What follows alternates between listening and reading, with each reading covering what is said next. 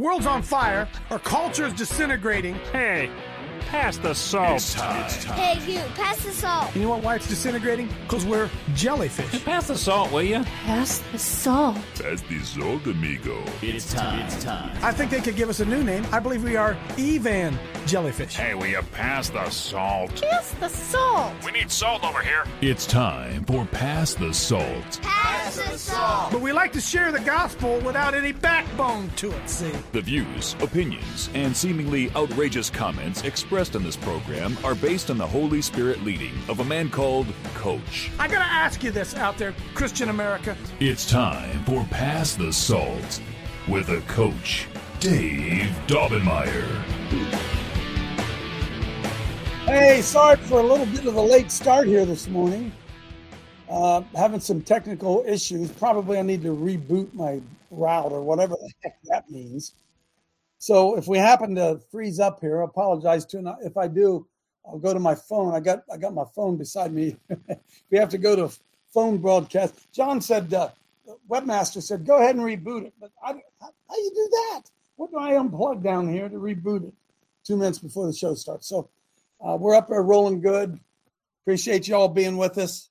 Uh, man, oh man, oh man, I'm full of it today. I know I always say that, but I'm I'm, uh, I'm uh, being full of. Paul said he hadn't been getting the links. Are we still sending the links out there, Johnny? Yes, Are we sir. still doing that every morning?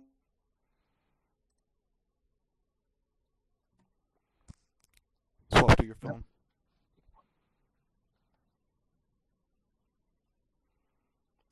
Coach, your phone.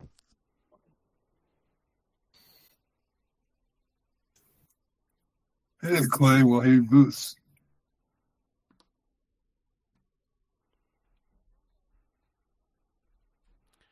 It seems like it.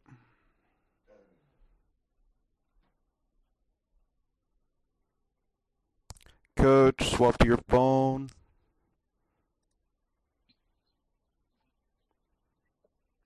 You have Um, to Clay unmute your can phone there. step up and maybe take over for a second.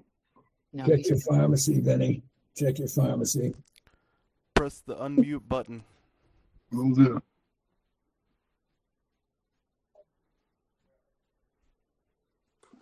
There I am, back on my phone. Do you hear me okay, Betty? Yes, sir. Okay, sorry for the technical difficulties. You see my green screen here, right? That football stadium that you put behind me, it's really a green screen. Jonathan's trying to reconnect us here. Man, I got some good stuff. I got some good. Now I'm popping up over here again. Ay, ay, ay, ay, ay, as they say. All right, I'll turn that volume off. Jeez.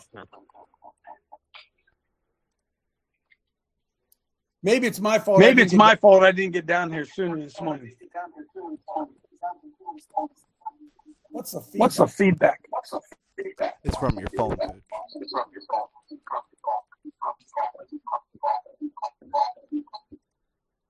I turned my phone off.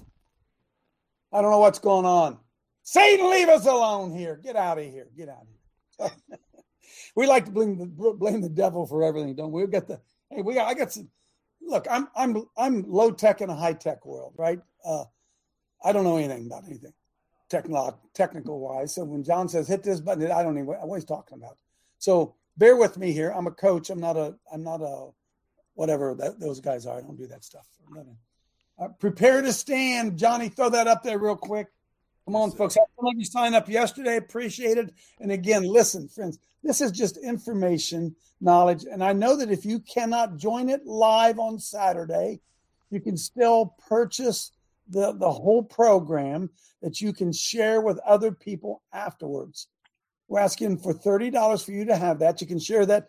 You can have a meeting in your house later on. You can watch it by yourself later on. You can go back and reference it later on. This is information. I'm, I'm not here to try to get you to buy gold and silver. I'm not here to try to get you to uh, get your affairs. I'm not trying to do any of that stuff. This is an information highway. And that's what Prepare to Stand is all about this Saturday. You say, well, coach, I'm not going to be home. That's what I'm saying. You don't have to watch it live. You'll be able to have an a- access to it that you can watch it whenever, wherever, wherever you wherever you are. Okay, cool. Coach, get back in gear here, man. Get it back in. Let's let's get rolling here.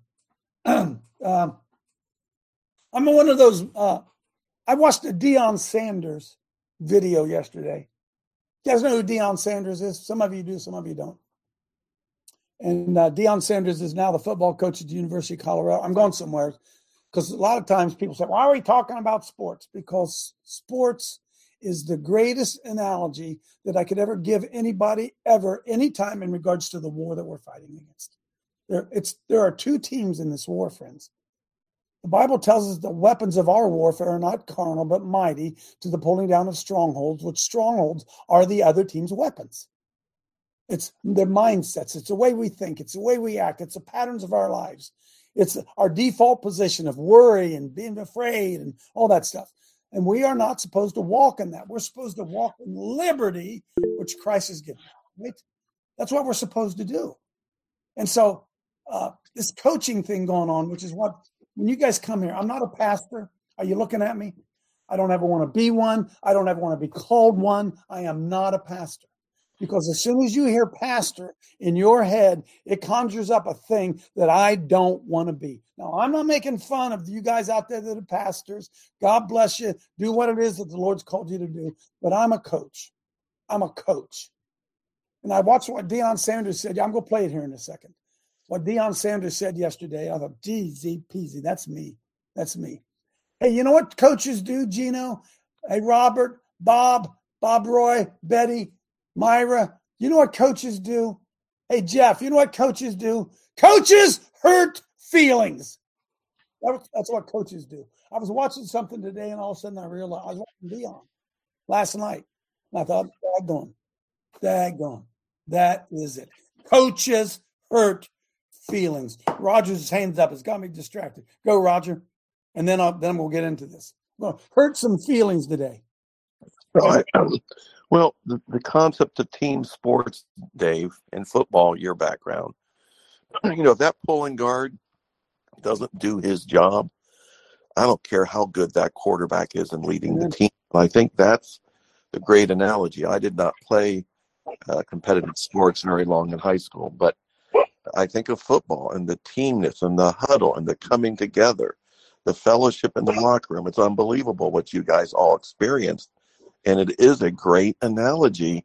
Uh, if if you're on a team and everybody's important, so I won't preach to the choir, but in a team sport like football, everybody's important, and if you don't do your job, the team suffers. And it isn't about you. It isn't about yes. you. Yes. And what we have made in America, I was telling, I was telling my, my, my computer's spinning here. I don't know what that's going on. Uh, it doesn't affect you guys. I'm so, let me explain to you again. Sometimes I'm looking up here because it's my my monitor's here, okay? Because I hate it when people don't look at me. So please, please understand that sometimes when you're talking to me, it doesn't look like I'm paying attention. I'm actually watching you as you talk up here, okay? So, so did you get it? When you're speaking to me, Roger, I'm looking at you up here. That's where my monitor is, okay? So. And he's gone.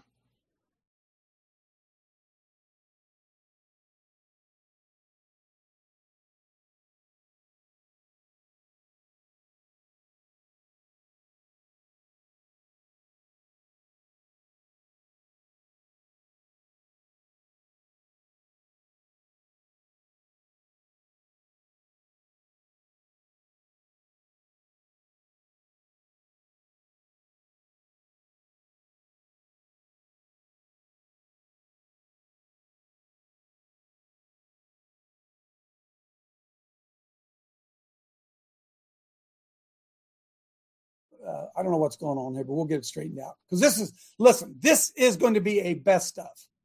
I think every day is a best stuff, but this is going to be a best stuff. All right.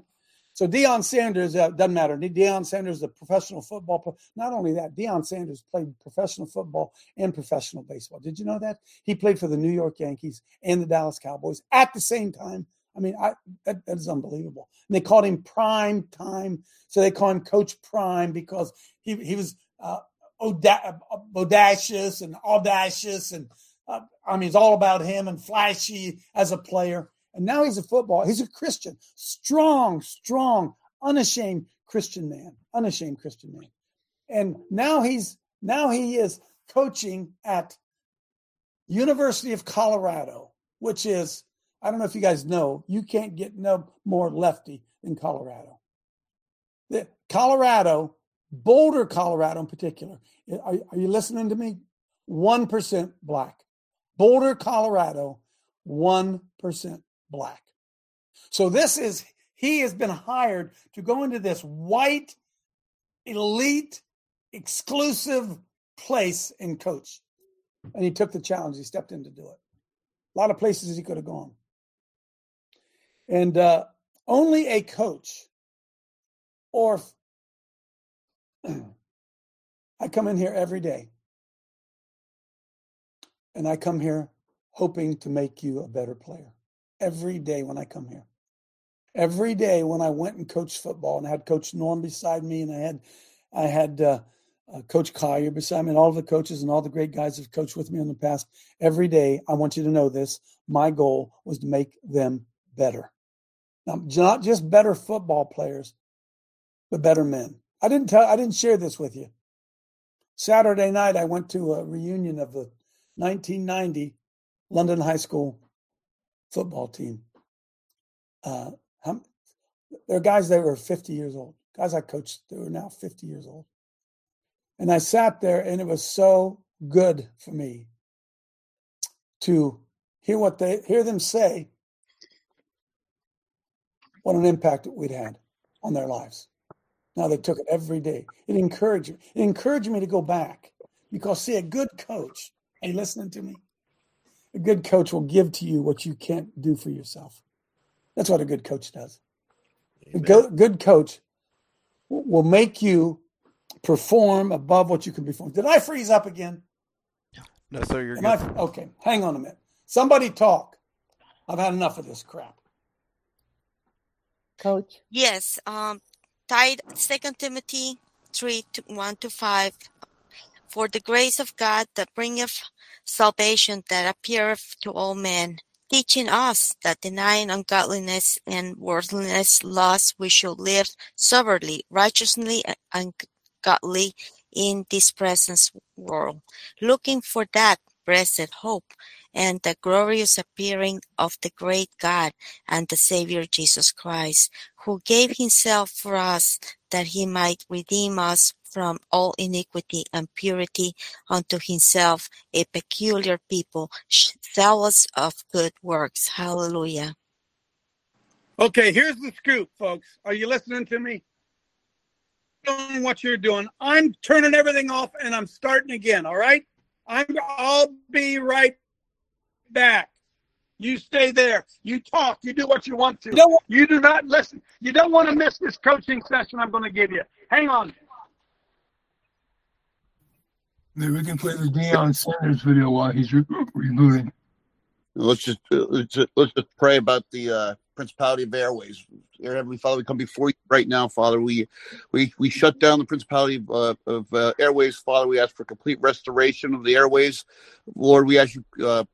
Uh, we ask for any assignment against this show it be broken off, Father. We ask that the that the you surround the uh, coach's house and the, the signal with your warring angels, Father. We ask for complete restoration of the uh, of the airwaves for this show to to push push ahead your your word. Your we give you all the glory and all the honor in Jesus' mighty name. We pray. Amen. Amen. Ephesians 6 12 through 14. For we wrestle not against flesh and blood, but against principalities, against powers, against the rulers of the darkness of this world, against the spiritual wickedness in high places. Wherefore, take unto you the whole armor of God, that ye may be able to withstand in the evil day, and having done all to stand. Stand, therefore, having your loins girded about with truth, and having the breastplate of righteousness. In Jesus' name, amen.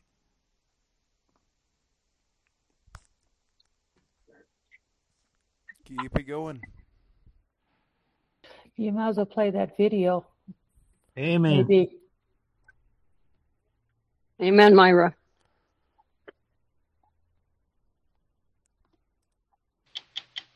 And Steve. Conventionally, 60 Minutes doesn't profile the same subject twice in two seasons. But convention doesn't intersect with Pro Football Hall of Famer Deion Sanders. Last fall, we met Sanders in Mississippi, where he was coaching Jackson State to prominence in a conference of historically black colleges and universities. Then the man who calls himself Coach Prime high stepped it to Boulder, to the University of Colorado, taking his blazingly singular style with him.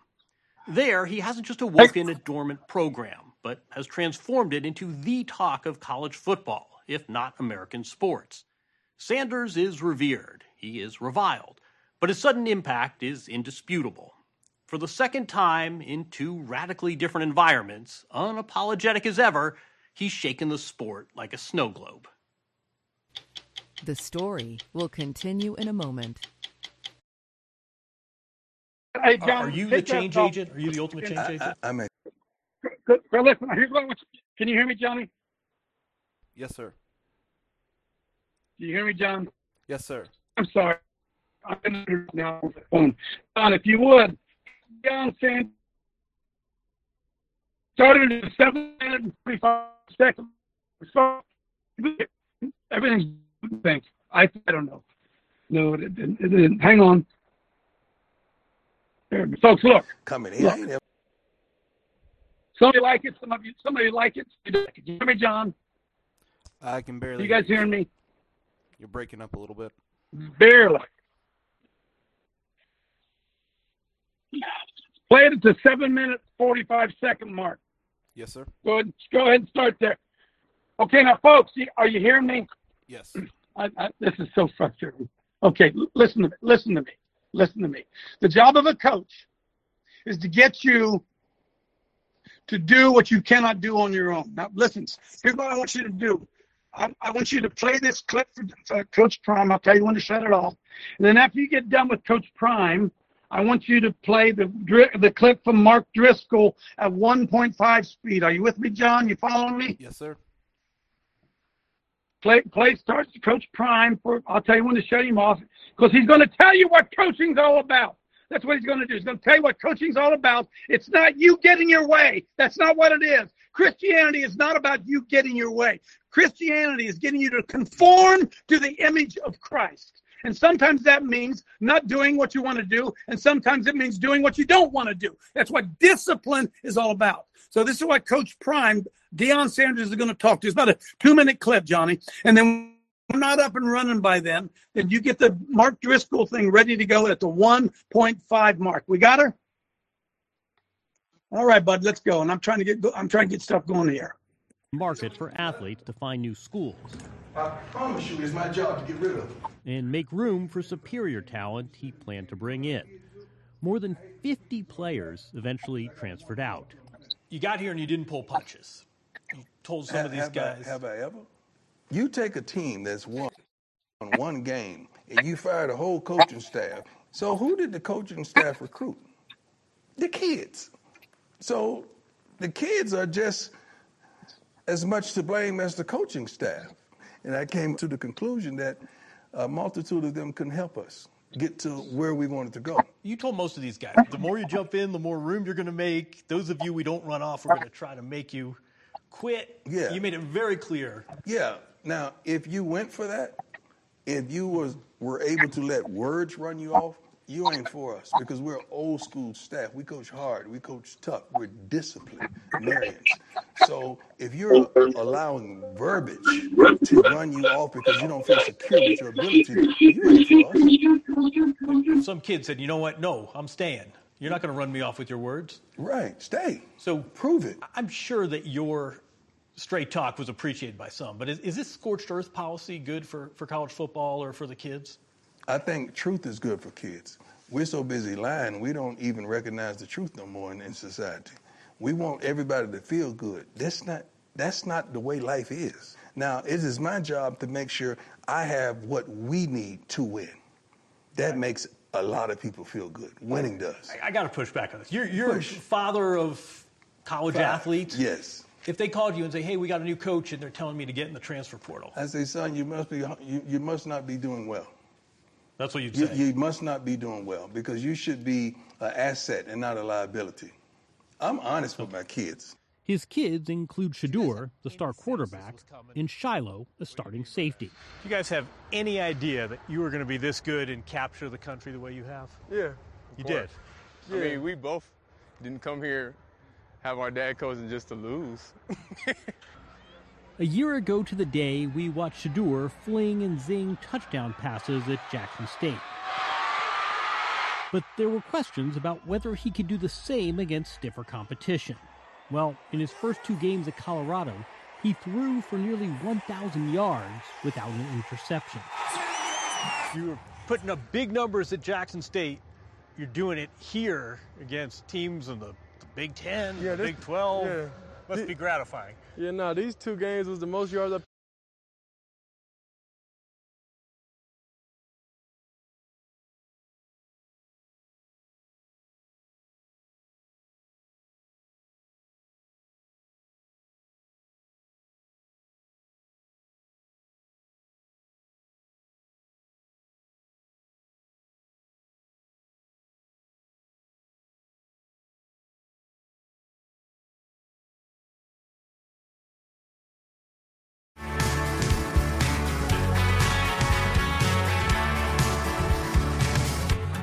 torn Portland all to pieces. Let Chicago go to hell. There's people leaving New York City like they rang the fire bell. They call themselves enlightened. But cancel those who don't agree. I wish all these folks who claim they're woke would just go back to sleep. I'm just saying, have we all lost our minds? I'm just saying, where do we draw the line? I know y'all think it takes balls to be singing what I'm singing, but I'm just saying, I'm just saying what you're thinking. I believe in live and let live. We're all free to each their own.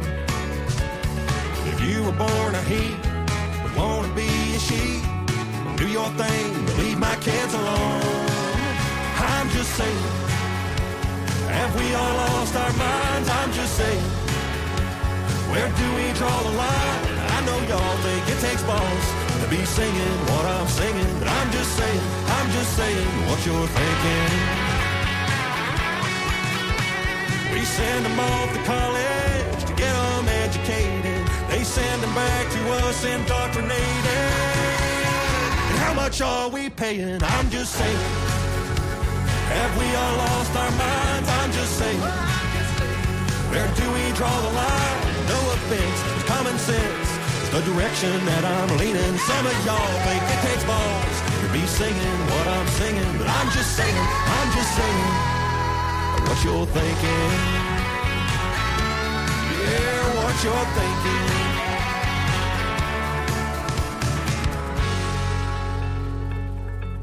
Jonathan, go ahead and turn that off. F- folks, look, I'm, I'm I'm back on my phone. Jonathan, this is incredible. Uh, my computer says I'm not online, no internet. I'm trying. I'm trying. I'm trying to. I'm trying to log on. I go to. I go to Google to log on. It says no internet. What does that mean, John? Okay. Golly. Here, let's do this. Well, we figure this out. Coach, can I make a quick suggestion? Yeah, but I mean, I'll listen to to you. I'm in a bad mood Okay, already. but, Go ahead. okay, okay, it's fine, but just go to your whatever source you get your internet from gives you a box. You just reset that. You unplug it and plug it back in. I don't know if you tried that. I did that. I did that. Are you guys? Are, are, can you guys see me now? Am I doing okay now? Yes. Okay. Because look, I'm trying. I'm trying to give you some coaching. I'm getting really, really distracted. Did you see what Deion Sanders said? Did you? Did you? You guys understand what Deion Sanders said? And it's something that some coaches, uh, some pastors around America need to understand, right?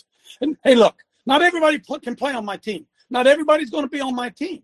He said you may have great skills and may be good, but if you're if you are not fit for this team, then go someplace else. It's fine with me. See, and, and the church has just the opposite. The church is just the opposite. You come in here with your own agendas, your own plans, your own reasons, all this stuff, all the and, and it ain't going to work. And so Deion Sanders went into into Colorado and he said, "Hey, look, uh, if the coach isn't playing you, the problem ain't the coach. The problem is you. What's going on? That's kind of that's kind of what Deion was saying, right? And so we don't want to hear it. And what what did he say? He said those kids love me because why? I tell them the truth. I tell him the truth. That's what he said, right? There's too many lies going on. And so he goes to a guy and says, listen, if you don't fit into our agenda, maybe you ought to go someplace else. Hey, if you don't like what goes on at Coach Dave Live, maybe you ought to go watch Joel Osteen. Maybe you ought to go watch somebody else. But the reality of it is, if you're going to play and you're going to be a soldier, and you're going to be a warrior, you're going to have to suck it up, baby. You're going to have to get tougher, baby. That's that's it. See, that's that's what some people love about this, and some people hate about it. I, and I, you know, I get emails all the time. I'm kind of venting right now. I get emails all the time. People say, "Oh, he does so much yelling." Ah, you sissy, you sissies. Listen to what I say. Don't listen to how I'm saying it. I'm a coach. You've been around some soft pastor too long. Because you've been around some soft pastor, you've turned into a woman. Talking to the men. And the women are, oh my goodness, don't get me going. Okay, so I'm going to catch my breath here. And I'm going to try to figure out why my internet doesn't, it doesn't matter because I, I can do it from here now. I got this working. I want you to pull up Mark Driscoll. It says, hang on here. I'm going to look over here on my chart. It says five, number five, number five, Mark Driscoll. Going to tell you I, let, do you have it? There it is. Okay, 1.5 speed. Hey, folks, let me get it up here. Are you taking notes? Are you taking notes? Because we're in a freaking spiritual war, and some of you are not tough enough. And some of you go to a church where the pastor doesn't raise his voice at all and comes around and rubs you on the back. And then when you get in the midst of a war, you ain't never been in one. You've never had your toes stepped on. You've never had anybody criticize you. You grew up in a day when everybody got to get a trophy and everybody got to play. And that ain't the way the world is, baby. That ain't the way the world is. People don't like to be yelled at. That's why people turn me off. They say, well, he yells so much. Yeah, damn right I yell. Boom. What a coach does. Why? Because it's the only way you listen. Not will say, Coach, not me. You raise your voice, and it, it just reminds me of my dad, and it reminds me of. Quit sucking your damn thumb. Grow up. Grow up. Man up. Man up. Okay, so, so here's Mark Driscoll. What did what did he call it? Doesn't it doesn't matter. This is good. This is good. Played a 1.5 speed. Hope some of you are taking notes. Go ahead, Here the John. I'm satanic six. These are the big cultural crisis that we're dealing with in our day. Number one, men are encouraged to be boys or girls, but not men. When my daughters were little, they would dress up like princesses. Now we're telling fathers to do the same thing. It's a broken, corrupt culture. And for you young men, they're trying to keep you in adolescence and childhood and boyhood as long as they possibly can, so that you're overmothered, underfathered, dependent on the government, broken, and ultimately no longer a productive member of society. Number two, men are not launching. How many of you guys are the young guys? You're in your 20s? Your whole generation is a failure to launch situation. Here's what the research tells us. How many of you are dads and you've got a son, right? How many of you? You're looking at the world, you're saying, okay, is my son going to be able to launch? We're going to need to help him. Because here's what's going on statistically.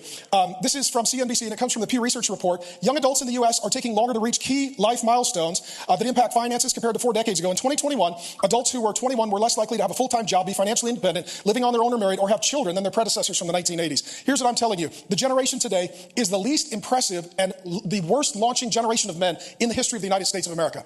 Waiting longer to marry, waiting longer to leave home, waiting longer to have a job, with no intention or plan of ever launching. And the result is, what we have now is we have a record number of overmothered, underfathered men. And it takes a man to raise a man. They tell us that masculinity is adopted and adapted from a father figure in your life. And what we've got, we've got a generation of young men. And I'm not saying this to beat you young men down, but to build you up. I speak to you with the heart of a, of a father. I've got my sons are here tonight. And you men need to know that if you just go with the cultural stream, you will be a very unimpressive man for the rest of your life. And ultimately, what we're seeing is we're seeing young guys are not launching. They're not getting married, having children, becoming husbands and fathers, and launching careers and businesses. What are they doing? They're staying at home. They're living with their mother until their 30s. They're playing video games. They're vaping. They're ordering food delivered to the house because they're too lazy to even go out and get it for themselves. And ultimately, they're addicted to pornography or alcohol or legalized drug use, and they're just sitting around and vaping all day. We've taken men who are at the strength in their life and in that season when they should have the greatest vision for their future, and we have broken them and we have sidelined them. Number three, uh, men, uh, men are not working. Uh, it's called uh, Not in Labor Force. A record 7 million men ages 25 to 54 are not working or looking for work. Okay? What that is, is that's a whole generation of guys who are in their 20s, let's say, and they're not working and they're not looking for work. If you're an older man, how many of you, you don't even have a category for this? You don't, you like, you, you don't have, if you're a single guy, you should have at least two jobs. Okay, for two reasons. You have the energy, and if you don't have a wife, you have nowhere to put it, so you may as well go get two jobs. Just something to pray about. But nonetheless, the way this works is we've got a whole generation of men that we have created to be dependent and not to have them mature so that others can depend on them. Uh, and in addition, men are not marrying. Uh, 40% of millennials and Gen Z, uh, ages 18 to 42, don't believe in marriage. They think it's an antiquated, outdated institution. And here's what you need to know the whole world is built by men who have women and children to feed. The reason that a man gets out of bed and goes and works a job, pursues a career, takes a chance, launches a company, he's got a woman that he loves and children with his last name, and he feels this God given level of responsibility to provide for them. As soon as you take away a wife and children, you take away the motivation for a man to carry the full responsibility that God intends for him to carry as a man. Furthermore, men are marrying far later than ever. The average guy today is well into his 30s by the time that he does have his first marriage. And what we see as well, 25% of 40 year old men in America have never married. 25% of, remember that show, The 40 Year Old Virgin? These guys aren't all virgins. I'm just telling you how this is working. So men are not marrying, but what are they doing? They're living and sleeping with multiple women with no intention of ever marrying. And so what you've got as well, you've got an entire generation that are cohabitating. And now what you're starting to see is two things happen. Women who go to college, which men don't, and women who are in the workforce, which men aren't, are having a hard time finding a man to marry. So they're doing one of two things. The younger women are marrying the older men, the dirty old guys who can afford it. Or number two, they're becoming lesbians. The whole trend toward transgenderism and lesbianism is in large part a number of women who would like to get married, but they can't find a man, so they decide to be lesbian. And then number five, men are not fathering. Um, one in four young adults today are saying that they are not going to have children. And what you're seeing is for the first time in our nation's history, the majority of children born to women 30 and under, those children grow up with no father in the home. The majority of children at some point in their lifetime have no father or father figure in their home. And now the next generation of men, 25% of young men are saying, I have no intention of ever having a child. And then lastly, um, well, and I will say this as well. Many men don't want to have children because they don't want the responsibility. And number two, many men who have children don't carry that responsibility. I'll give you some statistics. Um, one in four children today in our country have no father in the home. That's 18 million children have no father in the home. The majority of the homes are single mothers, not single fathers. And you just need to know this. If a kid grows up in America, they are 300% more likely to not have a father than the other nations on the earth. Technically, statistically, this would be one of the worst countries in the world to actually be born if you wanted to have a father. And so let me just tell you this. You men are a statistical anomaly and miracle.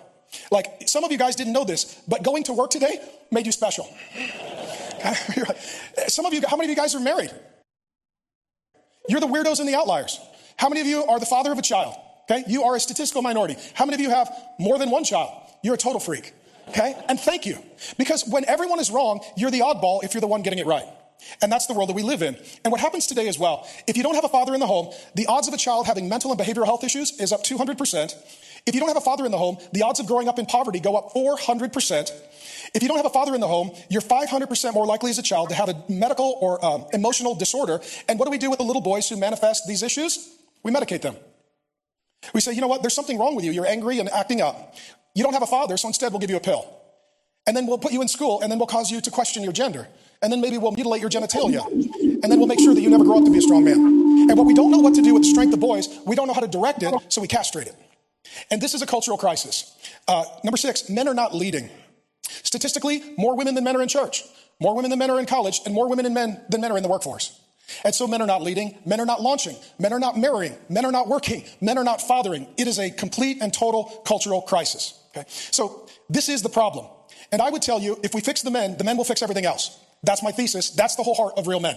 And you could look at it and say, well, how do we fix all these problems? If we have better men, those men won't cause these problems, and they will fix the problems caused by the bad men. That's what the good men will do. So we are here not to just complain, but to be the solution. You men matter. Your family matters. Your marriage matters. Your kids matter. Your legacy matters. For those of us who are now grandfathers, your grandkids marry. Your, they matter, and your, and your ministry matters. And you guys matter to us. And so here's what we ultimately need. We don't need bigger government. We need better men.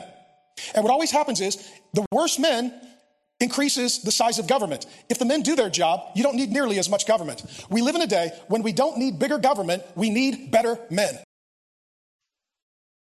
Wow. I think I'm back. Am I back? You hear me? Wow. Was that? we hear you. Oh, I, I apologize. Well, it's not my fault. I apologize. Were 37 minutes into this thing, and this was such good stuff that I wanted to connect what Deion Sanders was, was saying with what Mark Driscoll was saying, with what I was saying. Is listen, if you come here, I'm going to coach you. I'm not going to rub you on the back and tell you how brave you are. No matter where you are, no matter what you're doing, you can do more. No matter how, I don't care if you got 17 degrees and 37 trophies on your shelf, you can do more. And that is not the message that we are hearing. The message that we're hearing in America today is what? Everybody's equal. Everybody's give them this and don't discriminate and do this. Hey, how come Deion Sanders could play football? I wanted to play for the New York Yankees. How can he play for the Cincinnati Bengals and the New York Yankees? That isn't fair. That isn't fair. Folks, life is not about fair. It's not about fair. And I got to tell you something the same effeminized attitude has crept into the church. That's why that's why when people tune in here, all the new people at the Patriot Party News or what, they ain't never seen anything like this. Yes, they have. You know what? Some men, some men, their heart starts pounding. Hey, if you're a man out there and your heart's pounding right now because of what I'm talking about, give me a thumbs up. Would you do that? Say, oh, yeah, coach, bring it harder, coach. Bring it harder. Bring it more. Bring it more. Bring it more. Bring it more. And what are the women saying? Oh, he yells. Oh, he's so yell. Oh, oh, tolerant, diverse. Huh? Are you with me, friends? I, do you understand? Do you understand that I'm yelling at you because I love you? Do you understand that somebody's got to shake you out of the doldrums you're in? Do you understand it? Do you understand we're at war and you're asleep? Amen. You go to church on Sunday, your pastor that your pastor's up there rubbing your back. That's all he wants to do rub your back and make you feel good. And at the end of the service, go stand at the door and shake your hand and say, Oh, wonderful, sir. What a wonderful sermon today, Pastor. Hey, I, am telling you what, when I'm done in pulpit, I hope I got to sneak out the back door. That's what I hope. Because why? That's what a coach does. That's what Deion Sanders just said. He just said, Hey, if this is too tough for you, well, maybe you're in the wrong place. You're not playing, you're not getting it your way. Well, maybe it happens to be you. Maybe it isn't the coach. Maybe it's you. You aren't you aren't adding up. You aren't stacking up, right? My frustration's sky high because why? I couldn't get in here and roll this thing out the way that I wanted. I wanted to roll it out. Now I got. Uh, I might. I might go. Well, boy. Yeah, man. See, because now with, with the other show, I got to be done by the top of the hour. It's the way the show works. Okay, so stay with. Stay, go to boundaries go to boundary. I'm going to walk you through something here. Hope to walk you through something. I told my grandson, told our grandson David, he's, uh, I think David's six. I don't know how old he is, playing biddy football. And uh, I'm an old football coach. And so I take him to the football game, got his uniform on, his helmet sitting in the car, got his mouthpiece in, ready to go to war. And I said, David, listen, your job is to make the guy on the other team cry. You understand that, David? That this is a game. And they have rules and they have referees who are out there, and their job is to make it make it fair. But your job is to make that other guy cry. Because if you make him cry, David, he'll quit. And if you make him quit, you're going to win. In the game, right? In the game. You ever go to church? Pastor allowed to make you cry? No, no, no, no. Not make you cry and that he tells you a sad story. That's what I'm talking about. Make you cry because you're so daggone frustrated with what he's saying at you. And it's not talking about me. You're talking about me. Uh, is that what it is? Is that what it is? Now, see, that's where we are. And somewhere along the line, we've lost men. We've lost men. Now, what I'm going to put up on here is what's it say? Cut the feed? John said, I, I don't know. I, I'm so distracted. I came across this. It's been bubbling in me for about four days here. I want to get it up on the screen. I don't even know who this lady is. We talked about setting boundaries. Now, look, look, listen to me. I'm telling you this for your own sake. Some of you have wayward children. Some of you see, some of you have ch- grandchildren that you see are not aren't getting figured out. Right? Y'all, y'all with me? Some of you don't get it. So I want to share with you. I came across this, and my goodness, we got to set some boundaries. Huh? How many of you out there, including me? I'm see, I've caught myself looking up here again. I'm sorry. How many of you out there? Oh, pick up your toes. How many of you have a relationship with your children or your spouse where you cater to their every need? You don't have to say, you don't have to say amen. You don't have to say amen. You put yourself in that position. And I've used this example before in coaching because I'm a coach. Okay. I ain't a pastor. I'm a coach. I can't tell you the number of times I would have meetings with parents and they would talk about little Tommy not getting to do this and little Tommy not getting to do that. And I'd say, well, pardon me, let me interrupt you right there. It isn't about little Tommy. I'm sorry. If little Tommy ain't playing, it isn't because I don't like him. Because my job is to win. And if little Tommy would do what I ask him to do to the level that I ask him to do, he would play and we would win. But I'm not going to play little Tommy simply because you love him. I love him enough to tell him what he has to do. And if he doesn't do it, then he gets splinters in his ass.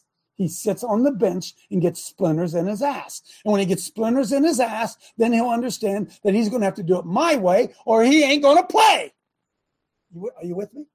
See, it's amazing, isn't it? That you can get away with, I can get away with this mentality in a football field, in a locker room, where, by the way, we build men.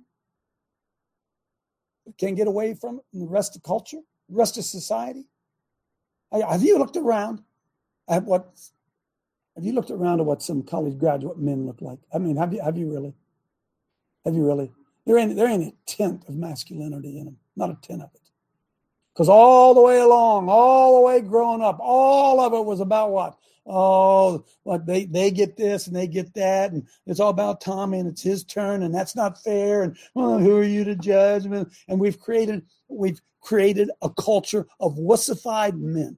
Wussified men. We have men who are not part of this program anymore because why? They got their feelings hurt. They got their feelings hurt, and they didn't want to suck on the thumb in public. So they went off, took their ball, and went home. You know what I'm talking about, right? Huh? Huh? Say, listen, it's my team. It's called Coach Dave Live, right? It's not called whoever something live. Coach Dave. I'm the coach. It's about me. And if you don't like it, leave. Right? Now the question is, why would you leave? Well, the answer is very, very clear. You don't want to be coached said something mean to you, hurt your feelings. Now, look, folks, listen, I'm talking about your relationships around you. Some of you, some of us, my wife, who I love to death, my wife loves so much, it's hard for her to draw boundaries and lines. It's hard for her to do it. Huh? It's a, honey, I'm not telling on you. I love you to death. She went away for two days. Thank God she did. She went away and visited some friends, Linda and some of them down in Kentucky, got away from it all. And when she was gone, she found out that the world didn't fall apart. Here at home, we actually we actually made it without her. All 10 of our grandkids, yeah, we made it without her. We did. But if she's here, she is constantly worried. I'm uh, not worried, that's not the right word. She's constantly thinking about who's going to need her. Where's the next crisis going to break out? Well, Here's the truth. If the crisis does break out, Michelle, it ain't your job to fix it. It's not your job to fix it. Because if you always have to go fix a problem with our grandchildren, you will spend your whole life trying to fix your grandchildren. Am I amen with me? You, you tracking with me here today? And it comes down to the fact that we don't understand what I've tried to lay out and what Deion Sanders said. Coaching is about directing. Coaching is, I love those football players so much. I wanted each one of them to be an All American. That's how much I love them. And the truth of it is, if you play like that, you're not going to be an All American. You're not going to be able to do it. And if you're if you are following a sissified Christianity, you're going to be a sissy. I'm sorry. And the devil ain't no sissy. Uh-uh. No, no. In fact, the verbiage in the Bible is that we're going to crush Satan. Doesn't it say that? Somebody help me out there. Are we going to crush him? Amen. That sounds pretty. That sounds pretty aggressive, footballish to me, right? We're going to crush his, huh? And let the God of peace. Oh, see, oh, this is this is so good. Bruise, bruise. What what what is that, Johnny? That that cannot be King James. That cannot be King James. Let God what bruise Satan? Bruise. Some woman got in there and wrote that. What's King James say? And the God of peace shall bruise. That can't be it. Well, maybe it is. Maybe I'm wrong. Crush him. I'm going to crush him. Why? We are in a war and we're being, oh, there it is. You shall not offer unto the Lord that which is bruised or crushed or broken. Crush him. Crush him. We don't have that attitude, friends. And we're, we're, I, I feel like I'm repeating myself. We are heading into a time in America where soft men aren't going to make it. And I'm going to tell you this not only are soft men not going to make it, soft families aren't going to make it. And I'm going to tell you something else soft men create unruly children. I'll say it again soft men create unruly children and, oh, dare I say it, Jezebel women. Go ahead, watch somebody else. I don't care. Go, go watch somebody else. And some of you right now are living in a situation in your house and in your family because why? You are letting someone else control the atmosphere in your home. You are. You are. I am. I am. Um, huh? Oh yeah, yeah. We are. We are. Why? Because we've been sissified in church and told that's the way it is. We're supposed to love everybody. The Bible says, "Whom the Lord loves, He disciplines. He chasteneth. He disciplines." Bobby Knight, the great football coach. I'm going to open it up here, because look, I'm I'm not going to. I don't have time to do justice what I wanted to do because of all the screw ups that, that have been going on in here. Bobby Knight, the great football coach at University of Indiana, who was a tyrant, by the way. He was a tyrant. Bobby Knight said, when a guy on that basketball court doesn't do what I tell him to do, when he doesn't listen to what I've been telling him, he said, I have a very simple solution. I take his ass, he used the word, I take his ass and I sit him on the bench. When he sits on the bench, the ass sends a message to the brain. So it's that simple. I put his I put it on the bench, and the bench speaks to his brain. And some of you out there, some of us won't ever put anybody on the bench. Some of us will never say to our whoever it is, "Oh yeah, you made your bed, sleep in it." I'm sorry, but you're not going to come over to my house and make me miserable because of you not listening to what we told you to do. And because you didn't listen to what I told you to do, you want to come over here and me fix it? Well, I ain't going to fix it anymore. Go find somebody else to rub your back. If you want your life to get better, dude, you know the truth and you're going to have to do it or don't bother me with your problems. I, I, is anybody with me out there? See, this is tough love. This is tough love. Michelle can't do it. She can't do it.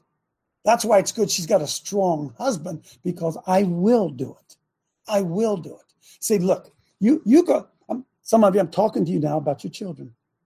You can say, listen, you may do that in your house, but you ain't doing it in mine. If you think that you're going to come over here and manipulate our family, you not here, you ain't going to do that. I'm sorry. No, no, because listen, baby, one of us is going to be happy. It's either going to be you or me. And I've decided it's going to be me. So if you're going to come into my house, you ain't going to pull that crap. And if you pull that crap, then go visit somebody else. Now, listen, how many of you draw a line like that? We don't draw a line like that. And so as a result, we enable because see they have become so our children uh, those around us they've become so good at manipulating us they know our hot buttons they know what to push they know how to do it and we don't even realize that we're being controlled by them and so we have to begin to use the right language. And they say, uh, they come over and they're complaining about something. And then we have to stop them at the door and say, let me tell you something. You coming over here, it might help you, but you're messing up my life. So please come back some other time to our own children. It's hard, isn't it? It's hard. Now, come on. Now, say with me a second. Does God always, this loving, caring God that we have, does he always bend over and let you have your way? Or sometimes does he just kind of pull back? Said, dude, sorry, dude, you're gonna have to walk through that one. uh-uh, man. That, that ain't flying here. No, no, no, that ain't flying here. And so, because I'm starting to get my stride, because we've been taught in church that it's oh that we are just to tolerate and love and huh? Yeah. Remember I told that story about Andre?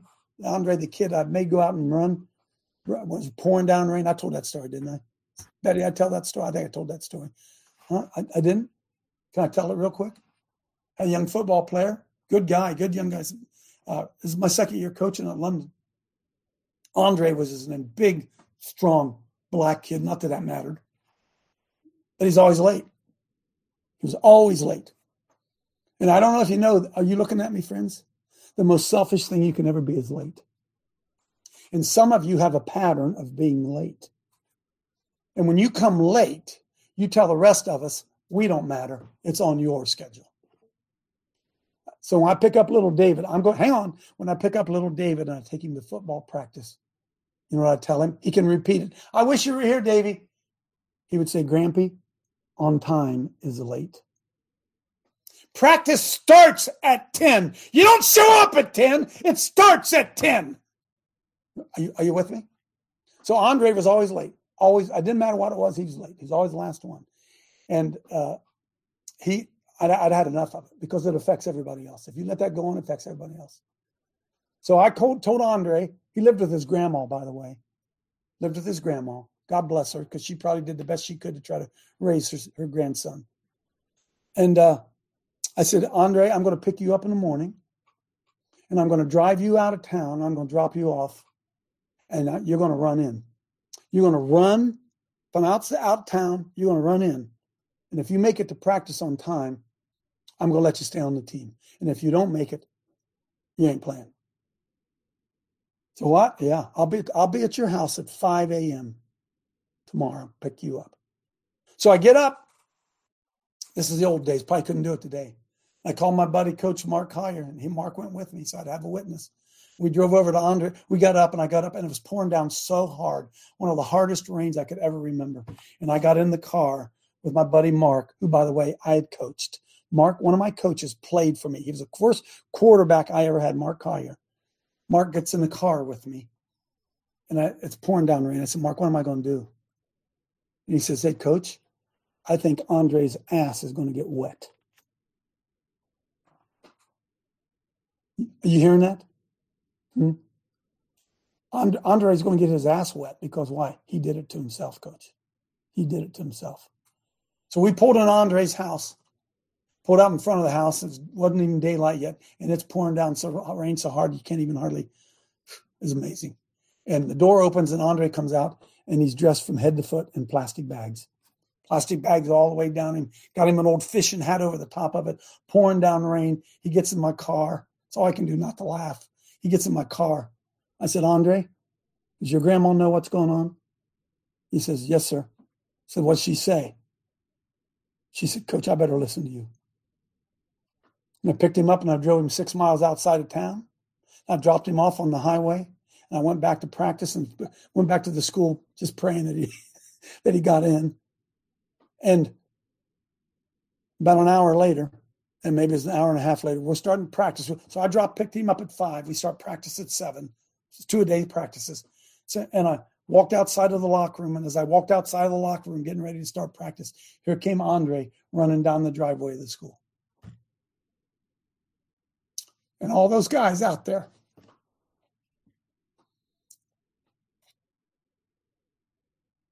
All of his teammates started screaming and hollering, ran out towards him as he was coming down that road. He was never late again. It changed his life. Amen. See, I was tired. Amen. I was tired of Andre screwing up my life. Uh, Some of you say, Amen, that's where you're living with your families. Are you tired of your family screwing up your life? Well, they're screwing up your life because you haven't drawn any boundaries. Because you haven't let them, as my as somebody said to me, you haven't let them sit in their own doo doo. You made your bed sleep in it, baby, no matter how much it hurts. Every time you rescue your children, you injure them. Now, wait a minute. Not if it's really, really life or death. I'm not talking about that. If it's really a situation that's going to cause them, cause them great harm in their life, of course you have to step in and rescue them. But if it's a matter of you changing your plans because of a crisis they have in their own house, a crisis of their own making, you are a fool if you change your plans to bail them out. Am I getting what I'm talking about here? Anybody understand? Folks, that's coaching. See, that's coaching. It's called discipline, making somebody a disciple. Okay. Oh, you're going to live with your girlfriend? Good. That's good. That's good for you. But let me tell you something. Uh, don't you be bringing her over here. What? Yeah. Yeah. Listen, if you, you know, in our family, we don't agree with people shacking up. And if you don't have enough respect for my, my wife and I, that you're going to bring your you're going to bring some horror. Oh, I'm sorry. She's sleeping with you for nothing. You're going to bring that horror over in my house? No, she isn't welcome here. If you love her enough to sleep with her and maybe produce a grandchild, then you put a ring on her finger. Hey, you guys ain't going to do that, are you? You ain't going to do that. And so what you do is you show them that you don't have any standards. You don't really believe what you mean. You show that you love them more than hmm. righteousness. Boom. Oh, that's good. I'm, I'm, hey, I'm getting into it now. I'm getting into it now. Huh? That's the truth. That's what I wanted to talk about today. Boundaries. Maybe, maybe I'll talk about it tomorrow. But see, look, I'm going to tell you something, folks. Your family mess up is your fault. You play a you play a you play a role in every screw up in your child. They did not do it on their own. That's what Mark Driscoll was talking about. How many of you out there? One in what did they say, one in four American males at 30 years old don't have any children. Don't plan to have any children. Whose thoughts of that? They, do you ever go to them? Do you ever go to them and say, "Hey, listen, folks, this is where the this is where the gets dirty." You ever say, "Are you ever going to make me a grandpa?" Bible says that's a crown. Grandchildren are a crown. Aren't you ever going to give me grandchildren? You mean to tell me I raised a child and their life is about them? Your life is only about you? That's sick. That's sick. Be fruitful, multiply. Let us all enjoy the fruit. A lot of you in that situation, right? Because why? We've made idols out of our children. It's eight o'clock. Can I keep rolling? I don't even know what the heck's going on, John. Where are we?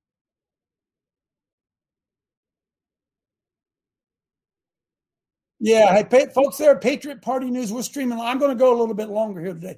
Go to CoachDaveLive.com, CoachDaveLive.com, and we're going to continue on. You can join, come right on in here because I want to hear some of this reaction. And look, look, Patriot Party News, folks, before you leave, I'm going to coach you.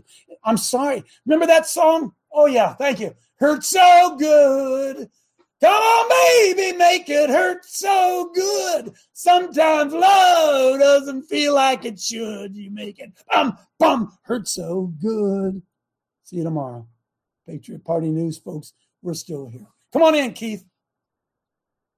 Children's services and court system. They're making a lot of daddies not be daddies. That's right. You're not allowed to thank your kids in no more. That's right. How many times have you ever said to your kid, I didn't raise you like that? I didn't raise you like that. If you're going to act like that, stay the heck out of here, will you? We don't want to do that. See, that's tough love. A football coach can do that. Why can't I do it in a family?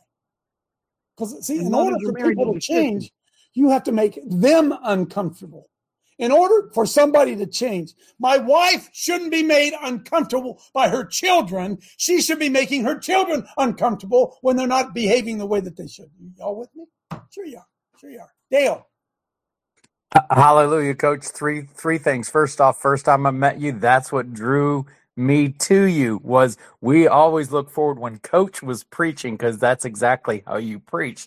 What you see is what you get. Coach you said about that little pat in the back. I'm going to rephrase this. Proverbs 27 verse 6 says uh, faithful are the blows of a friend. The wounds of a friend than the pat on the back of an enemy right the pat on the back of a man and and going to that spanking i always said this brother there is a nerve that runs from the glutamus maximus to the cerebral cortex when stimulated properly brings forth revelation Amen. That's right. Bobby Knight said the ass sends a signal to the brain. I don't want to sit here. I want to go play. All right, then you're going to do what I told you to do. Right? You're going to do. Hey, hey, friends. Uh, we're older. Most of us in here, we're older. But you, you better understand. You can see the pattern in your grandchildren. You see the pattern, and you have to break the pattern. We have so many men who are bossed by women. I'm sorry. Michelle, when Michelle came home yesterday, I gave her a big, I said, boy, it's good to see you. And we are immediately chir- chirping at each other. And I said, man, I didn't have anybody to argue with while you were gone, right? But in our relationship, as uh, Dale Socia says, my wife runs the house, I run the home. I know my boundary. She knows her boundary. We have that clearly laid out. And the problem many of you are dealing with your families is those boundaries have never been drawn. I'm going to try to talk about that tomorrow. Go ahead, Craig. Well, Getting back to Deion Sanders, coach, you know, there was a geography change. So let's look at the geography where he went to. He went to Boulder, Colorado. Okay. Well, the Boulder, birthplace, by the way, hang on, Craig. The birthplace of Promise Keepers. Boulder, Colorado, the birthplace of Promise Keepers. Go ahead. Right. And I think this Sunday was about reclaiming the land, right? So the Yes. geography is pretty important where you're at.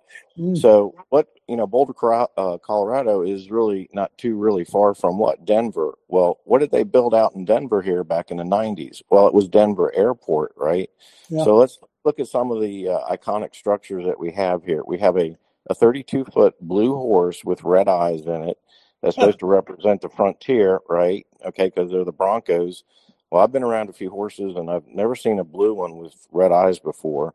Hmm. Then go to uh, the outside where they put the uh, airport in, and you have the Masonic uh, uh, uh, granite stone that they have a capsule in 2094 for the uh, folks that are living there.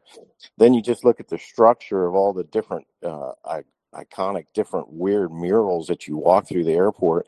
And then as you're going to get your baggage, you have a gargoyle that sticks up over your head as you're as you're getting your baggage. So maybe there's something uh, a little bit ironic that's going on there with the airport that has to do with the spiritual. And of course, we know about all the underground types of things that they have going on there. It's the backup center area for the uh, United States government if it goes down. So then you go back and you go a little bit further south and you go to what? Colorado Springs. Well, what's a Colorado Springs? It's the Air Force Academy. So what makes the Air Force Academy a little bit unusual is its chapel. Well, guess what that chapel is? It has tetrahedrons, okay, a hundred of them. And uh, that building there, it's uh, it's a multi-layer building. So you have the Protestants who uh, sit on the first floor, and you got a Catholic part, you got a Buddhist part, uh, you got a Hindu part. You got all. They all meet together and have service in one building at the same time. Can you imagine having the temple uh, that God built and have a Hindu service while you're Hmm. having you know, sacrifices at Passover? It's not going to go there.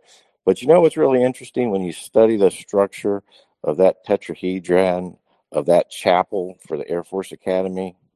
You look at it on a computer, and guess what it looks like? A pyramid. Mm. It's always Surprise, going surprise, back to surprise. Egypt. It's going back to Egypt. It's always going about the gods. God's always resided in the mountains.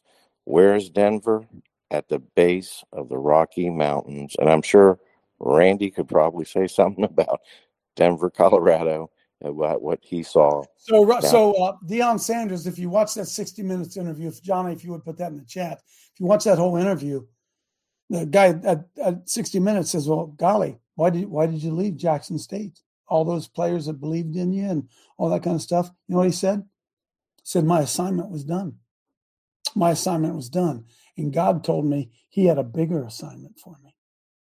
God lays out our plans, he said. Wow, huh? Wow. So he might be reclaiming the land over there, coach. who know, right, who knows, right? Boulder, folks, Boulder, Colorado is lib central. There's not a more liberal city in America than Boulder, Colorado. 1% white or black, 1% black. And friends, don't miss this. That was the birthplace of promise keepers.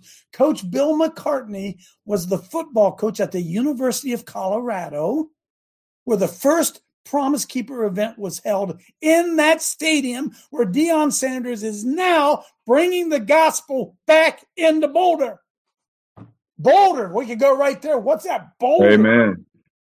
Boulder. Amen. Yes, he's going to crush Satan, right? He's going to crush him. Stones are going to cry out. Boulder's crying out. My goodness. He is Lord. being crushed, coach. We we've reclaimed territory. That's right. And Deion Sanders is reclaiming territory. And they're And so be a- stupid they don't understand. They think it's about football. And there should be a rock hewn out of the mountain, brother, a boulder out of the mountain. Boulder.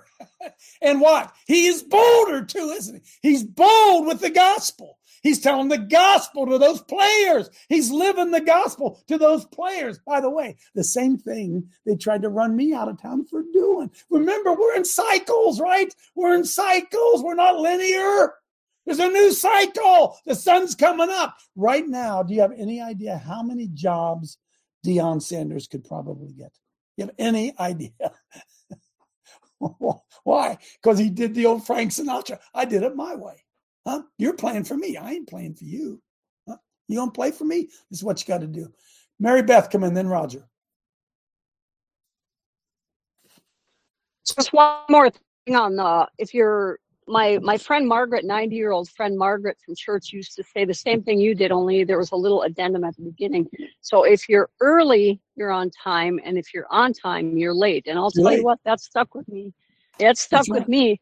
And also, you know, it kind of just it really does show you with what that player that you were talking about, how God chastises those whom he loves, you know, and that's what we need. So So let, let me tell you you. something. Let me ask you something, folks.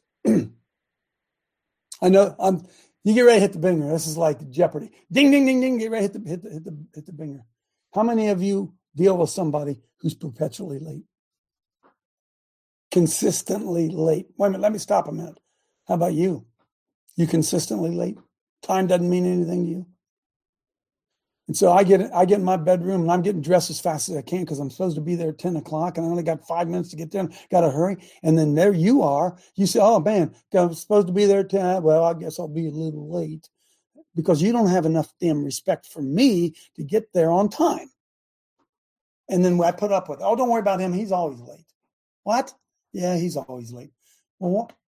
What what do you mean he's always late? Well, he's always late because you let him always be late. See, next time you're late, you ain't going. Next time you're late, you ain't. I ain't waiting. I'll see you there, right? And what everybody around me knows I'm a I'm a strict stickler on time. Why? Because if I set a time, it matters. If it matters to me, it should matter to you.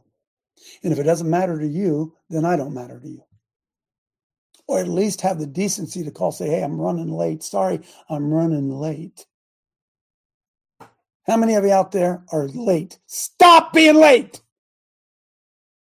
You know what Michelle did? This, I love her so much. And she moved the clock in her car ahead 10 minutes. So she always thought she was 10 minutes late. And it gets her there on time. I said, How's that work, honey? You know that's 10 minutes. I did something, something, I don't know. I don't know. Roger. Well, it um, we all bring our own fallenness of sin into these conversations every morning. So my foundation is not built on comments of knowing everything is right, but I'm fallen too. But my problem has been with my kids over the years is um, I get too emotional at times. I think there's a time for some emotion. Don't get me wrong. There's a time probably as a coach that you got to rear up and lay it out. But I think for me, I have to be a better judge of judging the emotional level I need to be at. You know, Amen. That's true. the other night I had some issues in the household here and I just went the wrong direction too quick. I could have did I could have been just as effective if I just would have remained calm and laid out what the issue was and not think I have to defend it. We always think we have to defend it. Yeah. The the next thing I would add is if people and I've shared this before, the number of 25 to 30 year old men who come to my office with a legal issue and their mom comes with them. I- I can't stress enough to the mothers that are listening and the grandmothers that are listening. Check your situation. If you are doing that, stop it. That's right. If you've got to drive them there, maybe okay, but stay in the car. okay. So right. again, I, I build all of my comments. I'm a fallen believer at times, but uh, but it doesn't shouldn't prevent us from sharing our experiences. But uh, it, I see it in my office all the time, and for me personally, I've got to keep control of my emotion. I can go too quick when maybe if I just remain calm, it would be just as effective. Amen. Amen. Hey, Jonathan, pull up that clip from Deion Sanders again. Start that. I want you. I want you to hear it again because I want to make a comment. Joe Allen, go ahead, Joe Allen. He's pulling that up. Yeah, we all talk about our careers and what we've done in the past, coaching, being a father, job experiences. In 1989, I was deputy sheriff in in uh, in Atlanta. We had to pull security at Atlanta Atlanta full Fulton Stadium there because they were showing the all the players were showing their cars meet the people you know the community and Deion Sanders was coming around telling us deputies and PDs, thank you for uh, you know being here and stuff like that. And he asked me, Coach, what do you think about this? I told him, looked him right in the eyes. I told him, I said, if these players cared as much as about their cars and being on this field playing, because they weren't doing so hot, they would do a lot better in their play if they cared as much about their cars like they're doing right here on in this parking lot. Amen. So get out there and stand and listen to what coach is saying. Enough said. That's right. I'm the coach, right? So play this again. Look, he draws. Bound- I'll get you, Clint. Stay there. He draws boundaries. Go ahead. An open market for athletes to find new schools I promise you, it's my job to get rid of them. and make room for superior talent he planned to bring in. More than 50 players eventually transferred out. You got here and you didn't pull punches. You told some Ha- of these have guys. I, have I ever? You take a team that's won one game and you fire the whole coaching staff. So who did the coaching staff recruit?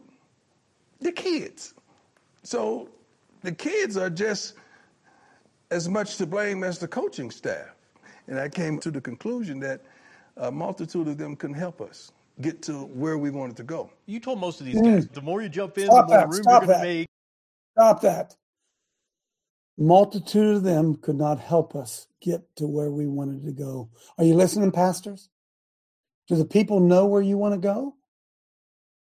Because having a whole bunch of people in there that ain't going the same direction you're going, you ain't going to get there. Go ahead.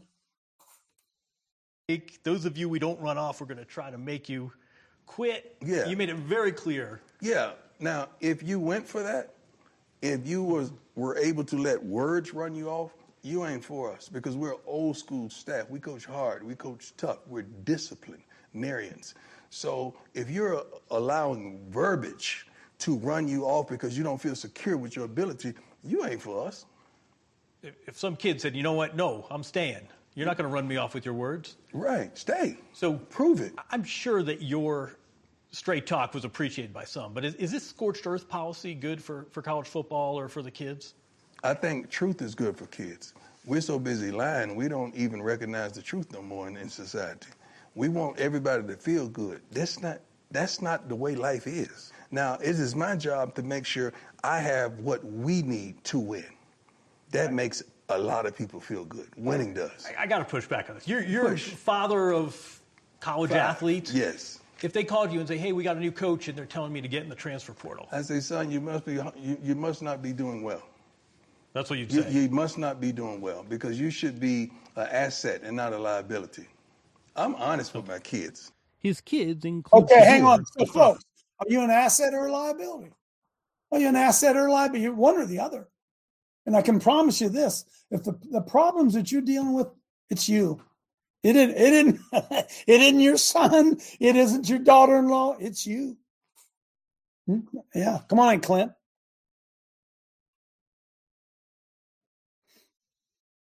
Oh, I lost him. He'll come back in.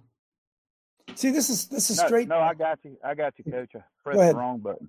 Okay. Um. Yeah, I I remember. I, I don't follow football very close. I, I watch it and I know a little bit about what's going on. And But but you when were I great, Clint. You were a great football player in your day. Let's let's be let's be honest here. You were a great football player. Go- go well, let let me tell you why I was a decent football player. In middle school, I had a coach. He was an assistant coach, Ronnie Royston, and he loved us. He was the hardest SOB that you could ever walk under. But he inspired me because I knew that he loved me. And even when I went up in high school, if Ronnie was ever on the sidelines, I mean, it was just like, it was unbelievable. I would die for him on the field. And when I saw the first game, uh, Deion, um, what who they played? TCU, I think it was. Yeah, yeah. Okay. They were in the, TCU was in a national championship game. One. Yeah, and and they did a segment on him, and I, I watched him how he was hugging those kids, and how I said he loves those kids. Yep. And I've never seen a coach on a national level that truly cared about. And and he said just just what you just uh, just showed. He loves them enough to tell them the truth. He loves them enough to make them winners. He That's loves right. them enough, and that's what made me come to you. Is I knew that you loved the people you ministered to, Amen. and and it was just like you make you made me feel alive. And I'm not here to stroke you, but I'm just telling you the truth. Amen. And you know, if people don't understand, them candy pastors don't love them; they love themselves, Yes, sir. and they will not put their butt on the line for you. They just want to keep themselves comfortable. And you know, I don't know. It's Amen. I, I still think about Ronnie Royston Mm. and what what he did to me. And What he did I- for you. What he did Yeah, for you, Clint. yeah, It didn't, yeah. it didn't feel good. Didn't feel good when he did it, probably. No, and I played under Erk Russell, and Erk Russell didn't love his players like that. He inspired them. He was a great motivator, but I wouldn't have died for Erk Russell like I would Ronnie Royston. And that's something. Boy, it's all relationship, isn't it? It's all relationship and boundaries. We got a lot to And- learn on that one. And it's all about the truth, and that's what that's what Deion said. I love them enough to tell them the truth. Yep. You ain't good enough. You ain't Yep. working hard enough. You ain't good enough. Right? Yep. Because you know what? You know why else, Clint? I got an obligation to these other guys on the team, and I ain't going to put you out there if you want to play like that. Amen. That's exact and and and and that's what I try to pastor with. I you know I I, I don't play around. I, I you know you you Yep. to, you coined you, you gave me the phrase addition by subtraction and and That's that's, right. you know that's it. Velvet, velvet hand, man. Thum, thundering velvet hand. Yep. Love you, Clint. Thanks, man. Tim Tubra. Go ahead, Tim, then Jeff. So uh, I took a bunch of men to Promise Keepers there at Colorado when Coach was there. Yep. When I came home, and my mentor, Dr. Eno, said to me, "So Tim, you think that's going to change a man's life?" He said, "Promise Keepers will be defunct in two more years." I said, "What? There's thousands of men." He said, "It'll be defunct in two years." And I said, "Why?" He said, "Because pastors don't disciple men." And uh, he said, a man cannot keep a promise. A man breaks his promise. So it'll be defunct in two years. Well, that changed my thinking as a pastor. Now, I had a church we pioneered with five people, and it grew to over 200 people. And the pastors in my town called us the garbage can church. And all the misfit druggies, uh, people went to that church. But the funny thing about it was, all these people tried to transfer to my church from other churches. Hmm. It all came from First Church, but they tried to make First Church. I mean, my church look like First Church. Oh, so I yeah. told them, Yeah, I said, yeah. if you don't like it here, don't let the door hit you on the butt on your way out of here. And people used to say, you can't say that to people. And I said, well, wait a second. I'm the pastor. I started this place. If I listen to everybody else, it ain't going to happen. And guess what? Two years later, Promise Keepers was defunct. Hmm. It was over. Right? But I kept on discipling men. And the funny thing about that, 30 years later, I still have some of those men are my good friends. Wow. You know what I'm saying? I'm not pastoring anymore, but these guys still call me and say, Hey, how you doing? So, so, so, Tim, here's what my experience with Promise Keepers, and I've told this to you know everywhere I go.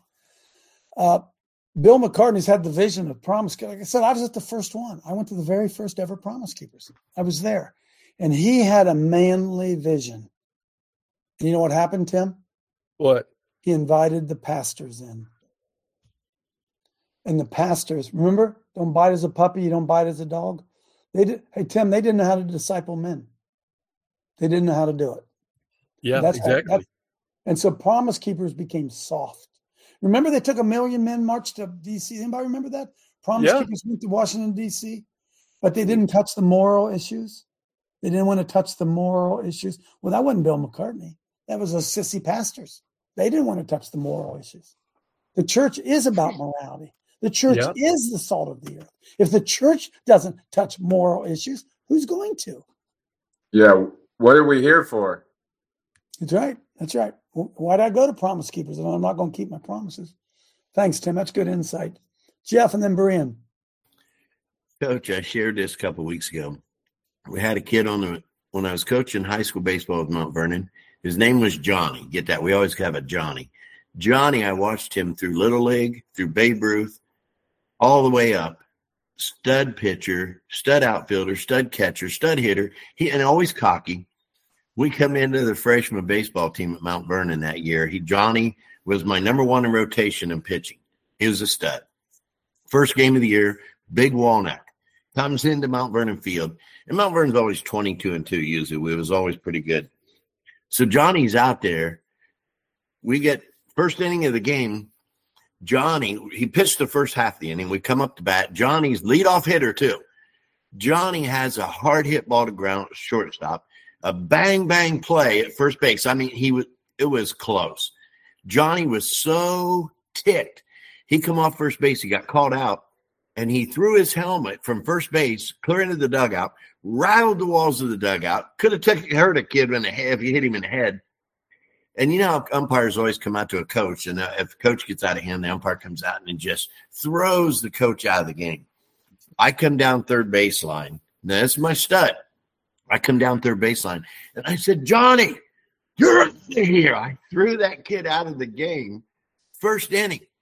And oh, my son looked at me over at first base, Ryan. He looked like that. I said, Get Luke warmed up. Johnny's out of here. There's silence in that dugout. But You uh-huh. know, we went on to win that game. And Johnny, if he'd had a gun in that dugout, he'd have shot me. He was so mad. His all the parents were out there, and I mm. tossed this boy the first thing. But you know, we went on to win the game. Johnny, I never had a problem with him all year, and we ended up twenty-two and two. But it Amen. proved a lesson to him. So here's the thing. Here's what I say to it's a good lesson for you out there, parents. One of us is going to be happy. Me or you. And I choose me. Brian. Good morning. Morning. So, when you talked about the uh, clock uh, being 10 minutes early, it reminded me of I had placed my clock in my car 10 minutes early to make sure that I got to work a little before, so I'd be on time a little early. And uh, one day I walked in, and people looking at me go, Hey, where you been? You're late. "Uh, I'm not late. Yeah, yeah, you're late. They, I look up at their clock and yeah, I'm late. I go, oh, I'm, I'm, I'm sorry. I don't know what happened. So it's bugging me the whole day. I get home that night, realized my husband used my car. I said, Hey, did you mess with my clock? He goes, Yeah, it was 10 minutes off. I go, No, it wasn't off. Yeah. thanks for thanks for helping. yes. Like I said to my wife, how do, how do you play a mental game like that? You know the clock's wrong. How do, how do you do that in your head? You know the clock's wrong, right? Put the clock at the right time and obey the time. Crazy. Myra. Can't hear you. Coach. Yes, coach. Thank you. God bless you. No, sorry Um, for the so- sorry for the rough start this morning, folks. I couldn't help it. Go ahead. That's okay. I had a rough start too, but I, we, we we made it. Uh, Titus 2 11 14. For the grace of God that bringeth salvation have appeared to all men, teaching us that denying ungodliness and worldly lust, we should live soberly, righteously, and godly in his present world, looking for that blessed hope and the glorious appearing of the great God of our Savior Jesus Christ, who gave himself for us, that he might redeem us from all iniquity and purity from himself, a peculiar people, zealous of good works. And you always talk about peculiar people, and Randy Lansford talks about the seal of God in us, and Mhm. that's what you do. You you do everything, giving it all to Jesus. So God bless you, brother. Amen. Amen. Thank you. Eileen, come on in. Good morning. Uh, when I stopped practicing law, I made a commitment that A, I would always be early because law- lawyers are notoriously late because they, the co- whole system, that's no respect for the clients, the, the right. cases. And number two, that I would always return phone calls within 24 hours, whether I want to talk to the person or not Yep. Yep. uh, yep. because it again it creates negativity anxiety all you know and as we talked about energy and frequency and vibrations just negative negative and when i hired a business coach she uh, instilled in me to always call no texting call first, leave a message if they don't answer so people can hear your voice, they can hear your heart. 90% of communication is nonverbal. Mhm. And then text and say, listen, I left you a voicemail.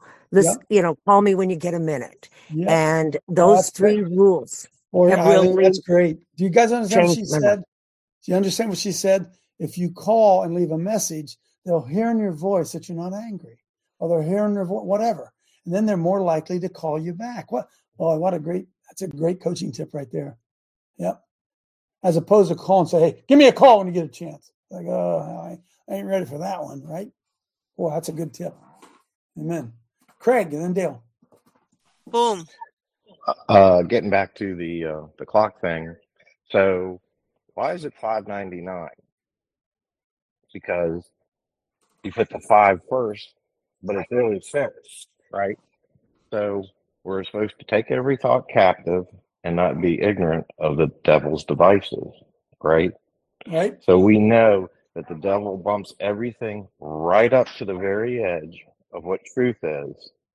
And we say, that's a $5.99 piece of whatever.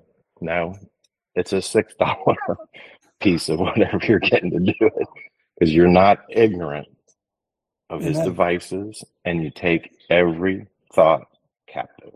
Amen. Amen. This is simple, isn't it? Huh? So, like when you're dealing with your wayward children, I, I tell say it to Michelle all the time. They know the truth. What, what? What? What? They know the truth, and they're not doing it. And then I compromise. That's the way it works. They do. They do something that they know is wrong, and then I compromise. I think we got this backwards, don't we? I think.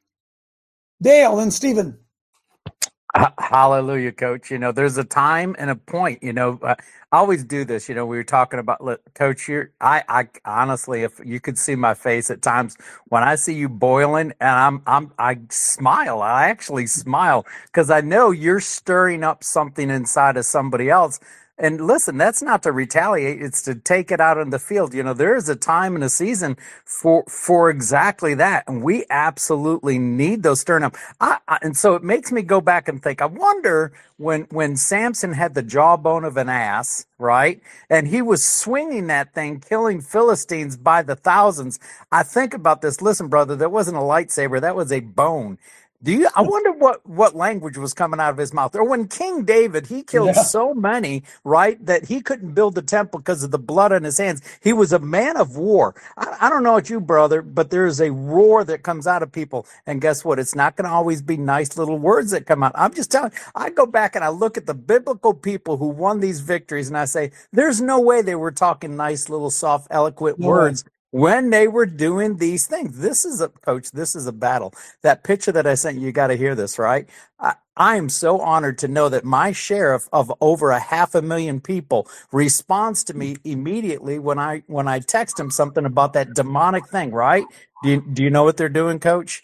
He he is so against that. They're blocking the street off and doing some construction on the street so people can't down drive, drive down that street. And we are planning a church service out there. And you already know what song I'm going to be singing Romans 16, 19, brother. So we do that. We'll get a couple pictures and some videos and we'll send it to you. it's all good. Oh, It's here's good. another thing, brother. Here's here's the thing about the water. This is about to happen down here in Louisiana. It's going to affect Louisiana. The drought that has been hitting America is is because of the water levels low in the Mississippi. Salt water is now coming from the ocean back Wow. up the Mississippi, which Uh-oh. makes it impossible for any kind of drinking water. A boil order is already in effect. It's uh, in the uh, one of the parishes down there. And so, brother, this is starting to come back up the Mississippi. It doesn't just affect a little city, it's going to affect all the drinking water here. My, Dale, not and the and the life, the, the life in the Absolutely. Absolutely. Oh my goodness! Look, hey, Keep, friends. keep, keep look. shouting and roaring, coach. Thanks, Dale. Uh, look, I operate in controlled anger. Uncontrolled anger is not good. And here's part of the problem many of us don't know the difference. There's some things you ought to be angry about, there's some things you ought to get emotional about. They, they teach us in church not to get angry.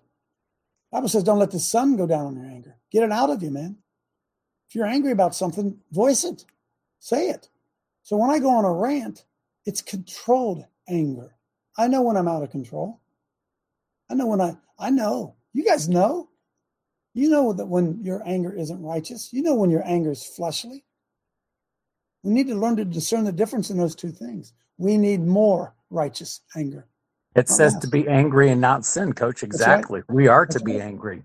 We are to be angry. Amen. Stephen, It's kind of ironic that you brought that up because a couple weeks ago, I had a deal with my daughter for the first time in 10 years of raising her, where she uh, was screaming, I hate you, and a bunch of other words to me because it was my time to get her and she wasn't getting her way. And she was trying to manipulate her mom through tears and sober and throwing a fit. And this went on for about 40 minutes. So on the, my drive from one city to another city, I was extremely angry on the inside. And normally I'm accustomed to just whooping ass and then thinking about things later.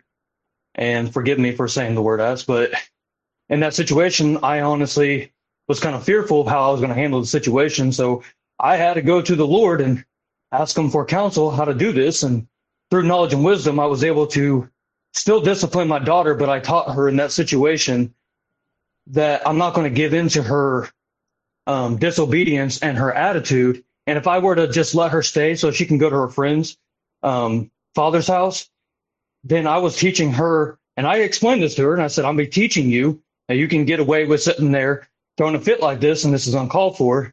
And I had to discipline her and make her come and had her come with me instead of teaching her that. And it was hard because I could have given in to her demands, but I love her. And I don't want her to be raised to be a rebellious child, disobedient, and thinking that she can just get away with whatever she wants. And so, anyways, there's more to that story, but I, uh, it was hard.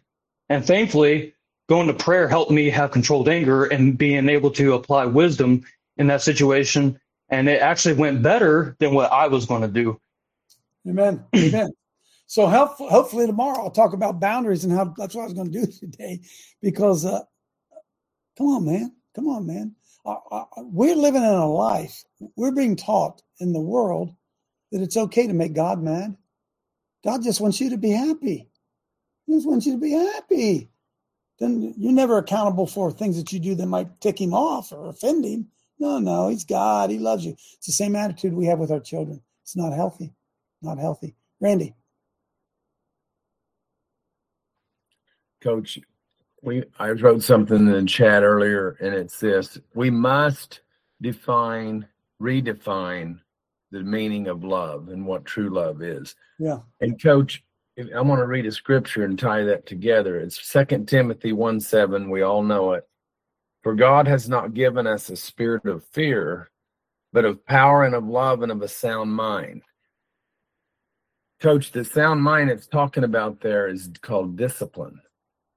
It's called discipline. Coach, Yes, sir. we the reason we got a lot of us football players got something into instilled in us as young men and then you carried it on forward as a as an older man is the discipline of football coach there's Mhm. something you when you train a horse every trainer first thing good trainer knows first thing you got to do with the horse is get their mind right Yeah. Okay, athletes the same thing, coach. If you can't you can't teach fundamentals if a kid doesn't listen and look at you and learn, listen. The three L's, discipline, look, listen, and learn. That Yep. was I used that one, coach. But we have to see that God is a God of discipline. He he has an army, coach. And I mean, look at the discipline we displayed this last week, coach. Yes, sir. I am so grateful that we have people here that can say, you know what, I'm going to plow my row, I'm going to do my job, and and that's that benefits the whole team. We don't see that, coach, anywhere hardly in the churches. And I'm telling you, there's a connection with discipline and love. Go back to the home, coach. When you love your children, you correct them, you right. discipline and God is a God of discipline. You know, it's it's He's a God of order, and He's not a God of chaos. And I'm telling you, everywhere you see a lack of discipline and a lack of there's a lack of love, and there's there's chaos and disorder. It's because those people don't follow the principles of God. So Well, it's a misunderstanding of love, Randy. gotta find- they got to find that again, Coach. Yeah, it's a misunderstanding of love. Yes. Yes. We don't we have to redefine the word, coach. They stole the word. This every all of this Babylonian system that we're fighting, their whole uh, purpose, their whole agenda was to change the words because the words can redefine them, and put them in control, them in, in authority, fake authority, but and then they just take over. And you see that, coach, right here in Oklahoma. I'm going to show you an example. we got a we got a great stu- superintendent of schools, Christian man, a strong, strong guy.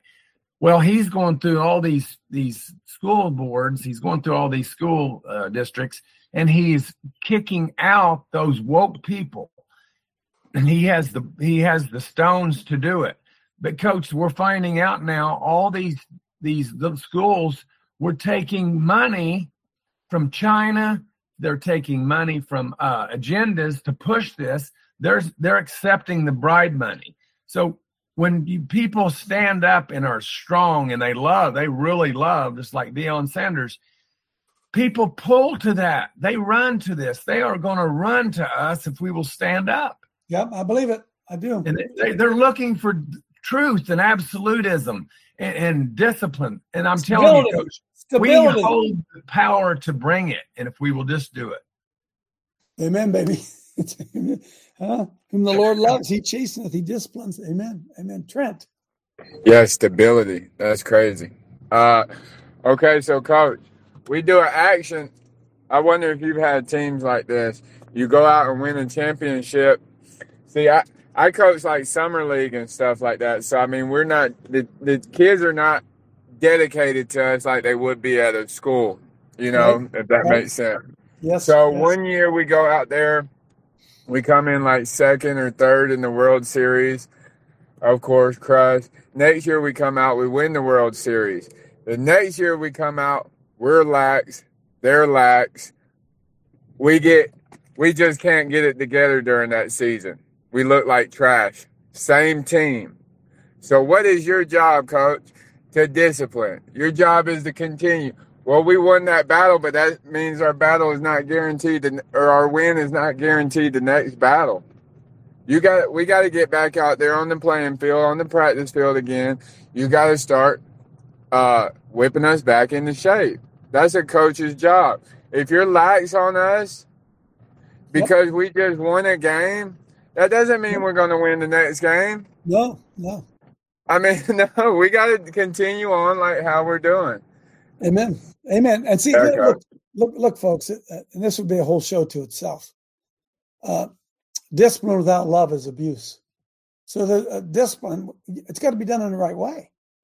Some some guys are disciplinarians, and they don't. The kids don't see it as love. They don't take it as love. Discipline isn't supposed to be fearful, although sometimes it's good to use fear. But if your discipline always causes fear, nah, you ain't doing it right, man. You ain't doing it right. Co- Coach, one more thing. Okay, when we were playing football, well, I was small, and but you teach the big guys too.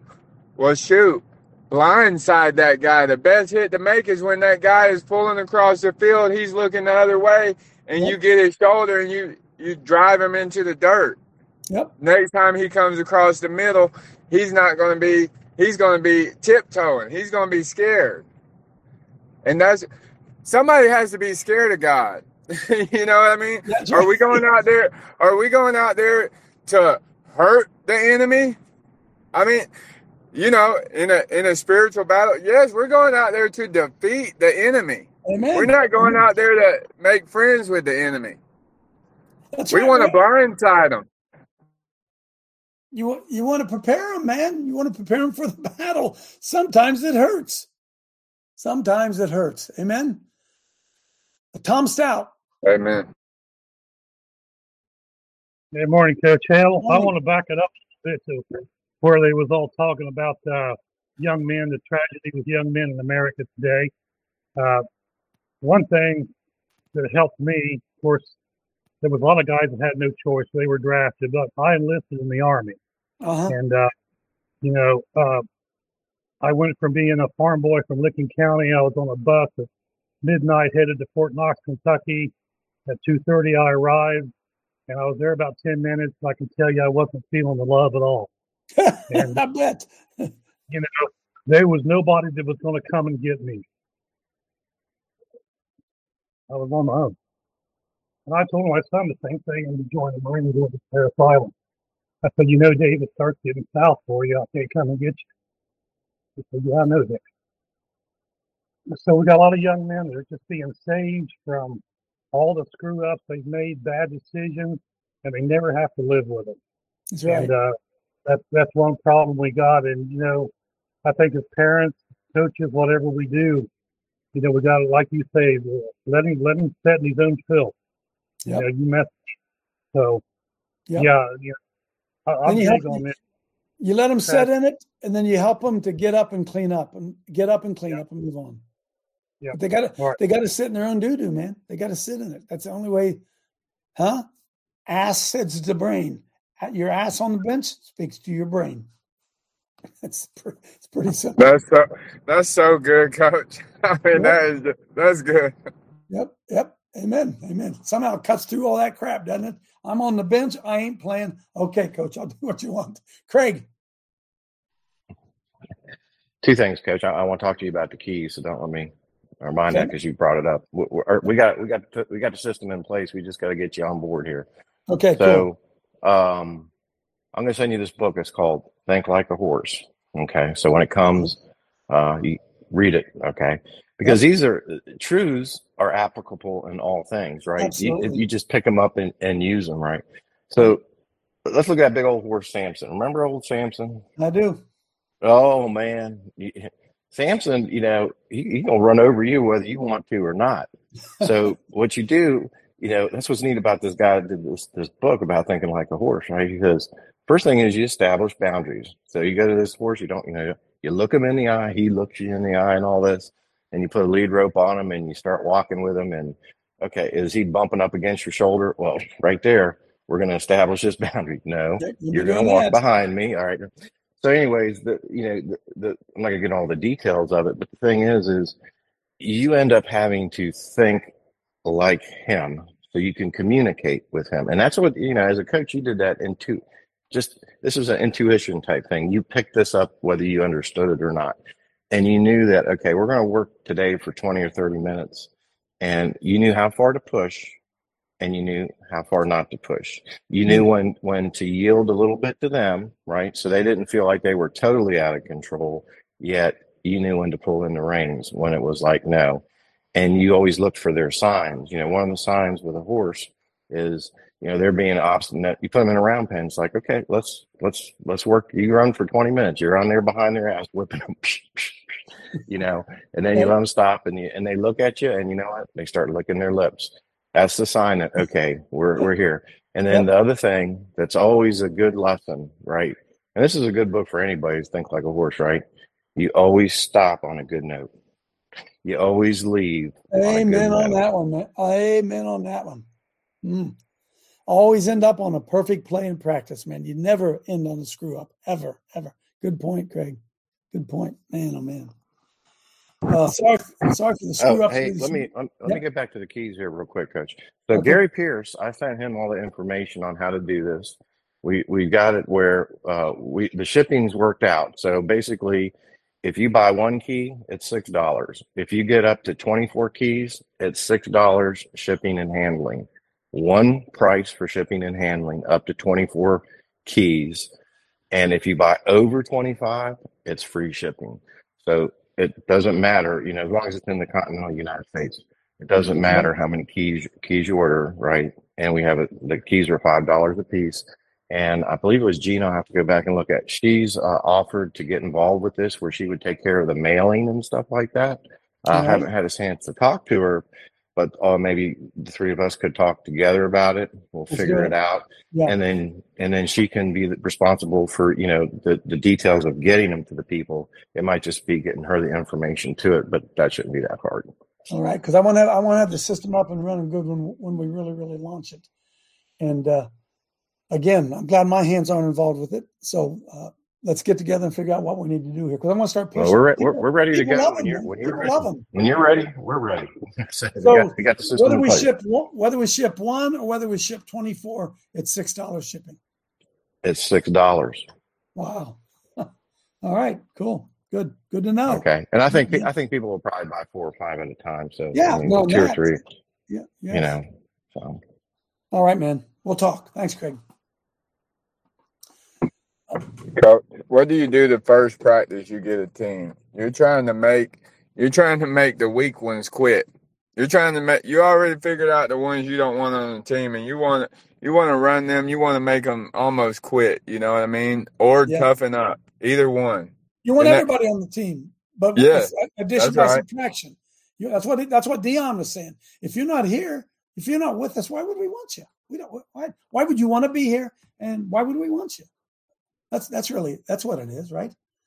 And so when when well, it just goes on and on. It's a principle of life. So tomorrow, if I can get around to it, I want to talk a little bit about those boundaries because I think they're really important. It's eight fifty. I got to run. Uh, but hey, listen, I think the pond's holding water. I think. Can't wait to run over and see today. Amen. I'll let you know. See you. Glory. Amen.